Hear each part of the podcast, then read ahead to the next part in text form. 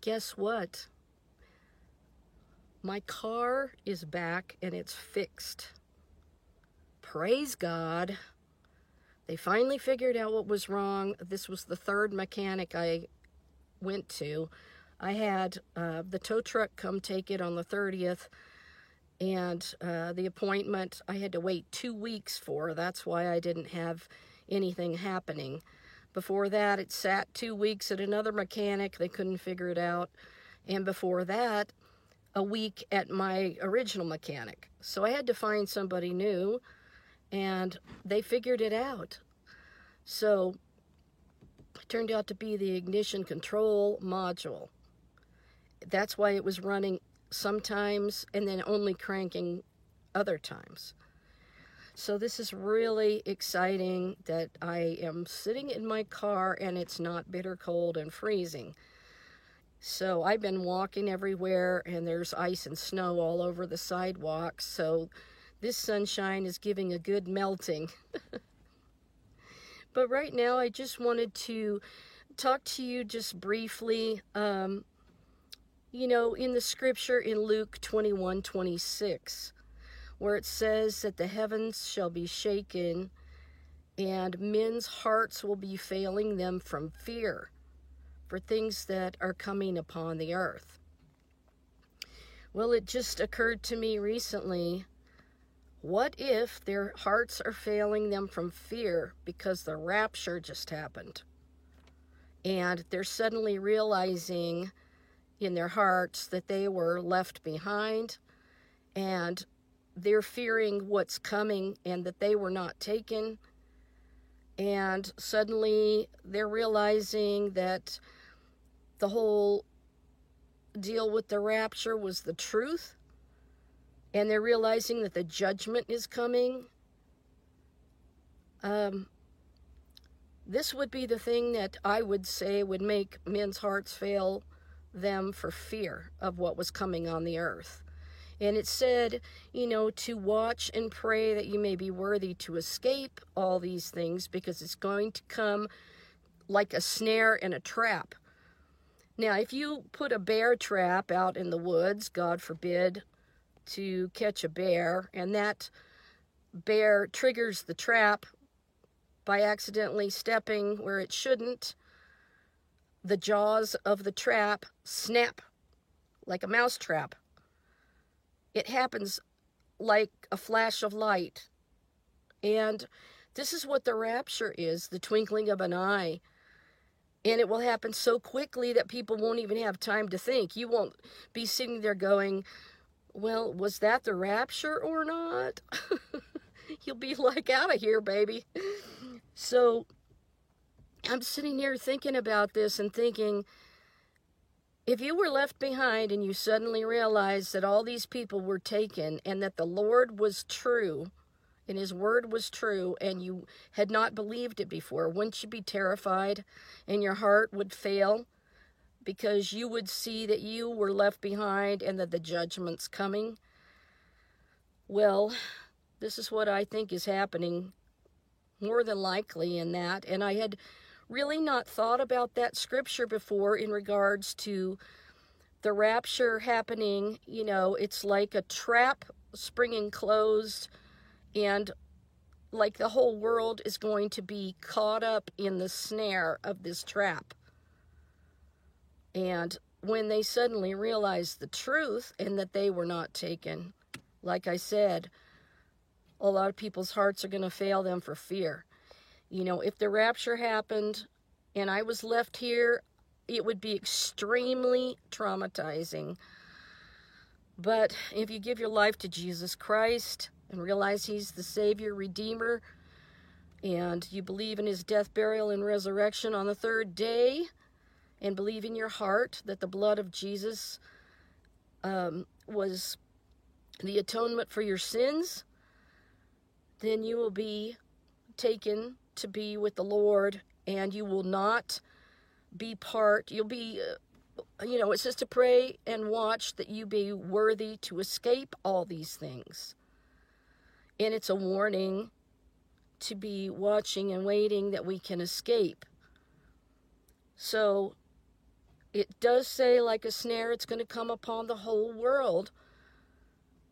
So I just wanted to give you a little bit of warning about that verse that that trap springs closed so fast that before you realize it, the trap has sprung and you are in the midst of terror.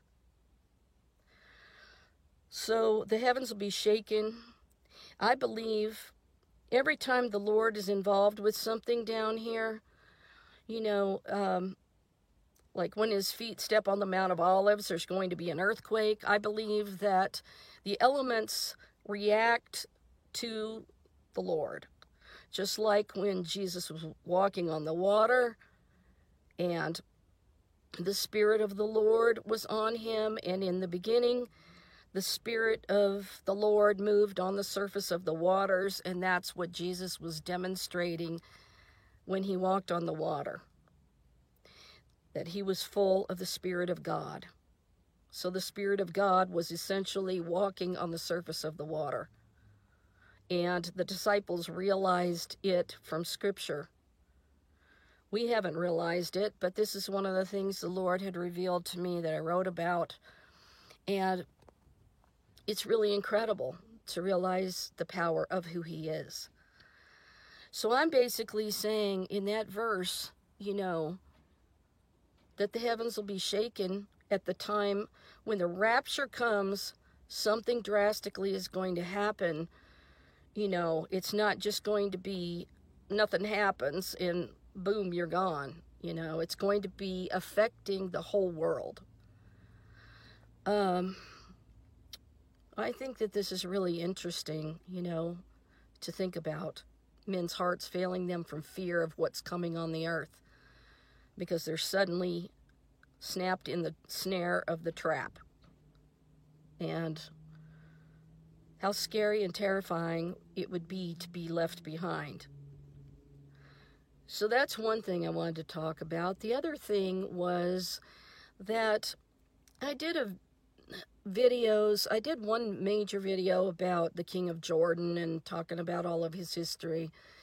And some headlines get kind of sensationalized, but it's really old information that he's had power. And I talked about how he's been controlling the Temple Mount, Holy Mount Moriah, for, you know, dozens and dozens of years. And ultimately, they gained the foothold there in about 1924. So the thing is, is that in the part where it talks about he who now restrains will do so till he's taken out of the way, and then that man of sin will be revealed, the son of perdition. Well, there's two commentary um, explanations for he who now restrains, which, by the way, there's no capital letter R there. It does not say the restrainer with a capital R. It says he who now restrains, and it's a lowercase h on the he. Okay, so when you look in the Bible commentary, there's two definitions. One is that it could be talking about the Holy Spirit, and I do believe the power of God's holding back, you know, certain events from happening. But it also has a definition and meaning of a governmental body. So when I began to have the revelation about he who now letteth will let until he's taken out of the way, and I realized that that was a land lease which totally freaked me out. And I realized that the prophet Daniel wrote in a scroll, and those scroll the scroll was sealed until the time of the end. Jesus is the king who's going to be opening that scroll of the judgments, this the um, scroll that Daniel wrote, and Jesus is the rightful king. That's why he's the only one worthy to open the scroll that Daniel sealed and it's pertaining to what's coming upon Israel and the people and the monarchy of Israel. So that's why you have the monarchy being restored in the book of Revelation. I did all the videos where I explained about um, I realized that that was the restoration of the monarchy there. So I talked about the king of Jordan. I talked about how Daniel was specifically praying for certain things. One was the restoration of Holy Mount Moriah, the return of the Jews there. And he was praying for the temple to be rebuilt and the Lord's divine presence to return there. So that's really what's happening in the book of Revelation is they set up an earthly monarchy from somebody with the genealogy of King David. And that would not be um, King Abdullah. He's not of the lineage of King David. He's from the Hashemite kingdom. And as we know, his roots go back to Muhammad. And also, some of his ancestors were ruling in Syria, some of the Hashemites. So, you know, there's a lot that I talked about, and, you know, um, I just wanted to reiterate the fact that what I had said was that I believe that Israel is going to anoint a king. Well, King Charles III would be considered the anointed when he's uh, uh, coronated, you know, and he receives power and authority as a king. And he's given the scepter and uh, the bracelets and the crown and the sword but the king of Jordan is already king of his own country. And yes, he's been controlling and stopping the Jews from building the third temple. That's why I now believe that this is talking about he who now restrains could be referring to the governmental body of Islam, you know, with the king of Jordan preventing the Jews from building the temple. Now, if he's taken and removed out of the way, and another takes his place, which could be Mohammed bin Salman, since they've talked about that. And I also told you that it wouldn't be too, you know, far fetched to believe that because the king of Jordan actually ruled the two biggest mosques in Saudi Arabia and controlled them as well. But the Saudis basically booted him out and they took control of the two big mosques.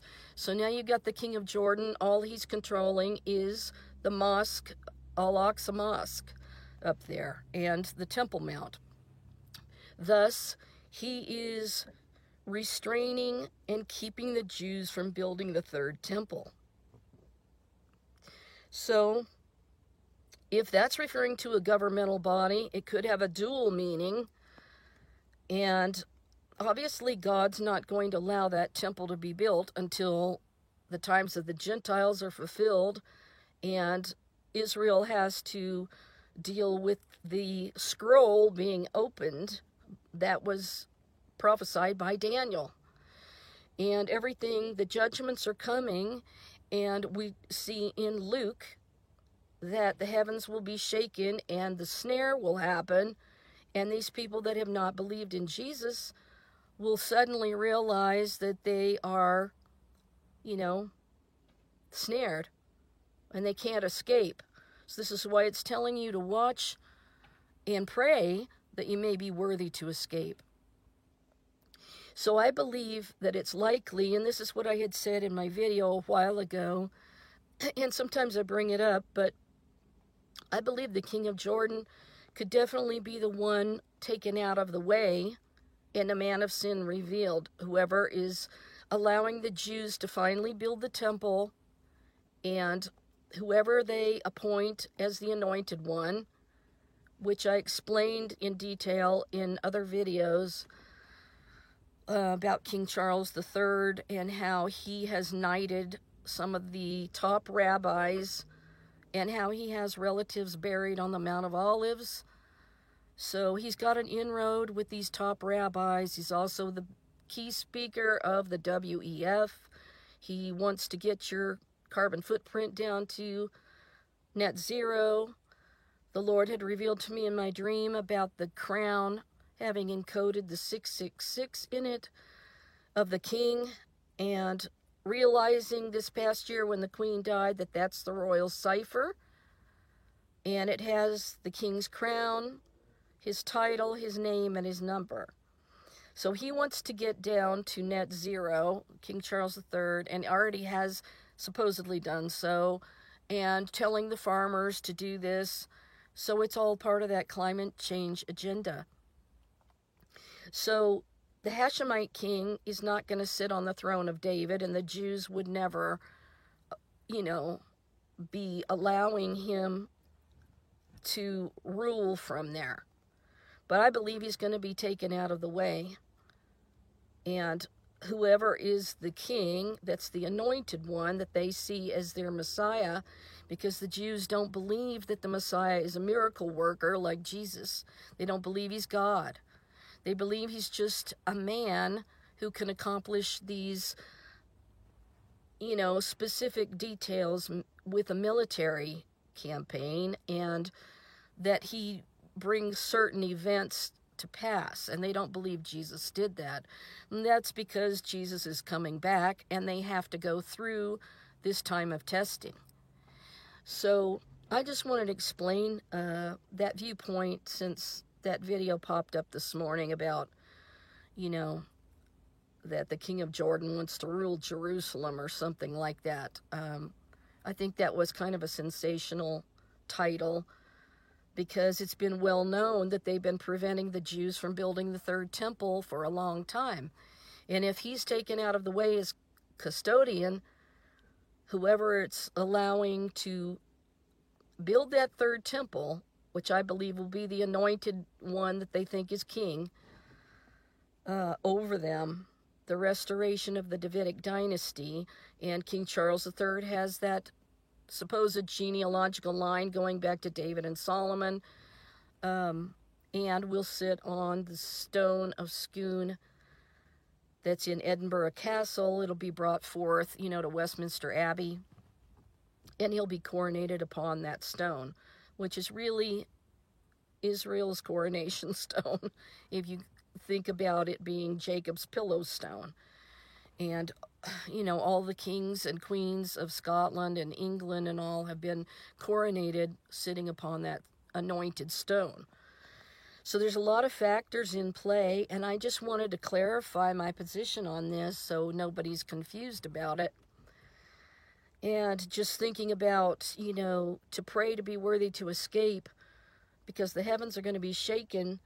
I believe at the time of the rapture, the earth is going to shake you know, at his presence, when he takes, you know, resurrects the dead and takes the believers to be with him that have put their trust in their hearts, you know, with the Lord Jesus, because he's the true Messiah, the King of Kings and Lord of Lords of Israel.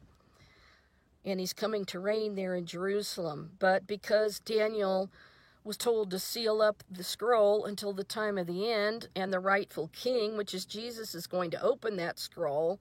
Israel is going to be here during that time, fulfilling that last seven years that Daniel prophesied about. So I just hope that this is uh, some interesting information for you. And um, I just wanted to kind of clarify that. So it, it was more understandable, and especially since I talked about it quite some time ago, but you know, I bring it up periodically in different videos, just a statement or two. Um, anyway, if men's hearts are failing them from fear, it's because something major happened. And I believe that something is the rapture, resurrection. Can you imagine the dead coming out of their graves and suddenly, you know, oh, all over the world, out of the graveyards, in the mausoleums, people coming out of the ground. I mean, wouldn't your heart fail you from fear? I would think so. So I'm thinking that that's what this verse is referring to. You know, a sudden blink of an eye, the twinkling of an eye is like a trap going off down here while we're taken up. So we'll go on the overpass, the Passover, through our Passover, Messiah Yeshua. I talked about that in my book, The Almond Tree Aaron's Rod, The Messiah King of Israel, at olivepresspublisher.com if you want to read it. It is a massive book, but it's well edited, and takes you right to the core of the material. Um, so I just wanted to share a couple of these things that I've been thinking about. And I thank you for your support. Thank you for the love and compassion of some people. Um, please support me. I'm just really needing some support. And I got my car back, praise God, and it's driving and it's not breaking down. Hallelujah. Okay, uh, well, I'll talk to you later. If you if you do want to send a donation, it's paypal.me slash KKROCOCO. That's paypal.me slash KKROCOCO. And my address for donations is Kimberly Ballard, P.O. Box 246, Niwot, which is N I W O T, Colorado 80544. All right, well, God bless everybody, and hope you found this interesting. I just uh, wanted to sit in my car because it's so warm with the sun shining. I'm like so excited. and I'm not wearing my coat. Man, it's been bitter cold, and I know the polar vortex was going to the northeast, and in Texas, everything's been a skating rink. One girl was pictured ice skating on the sidewalk on the news. So, God bless you guys. Take care and stay warm, stay inside, and keep out of the cold because the sun will be coming out soon. All right, shalom for now. Goodbye for now.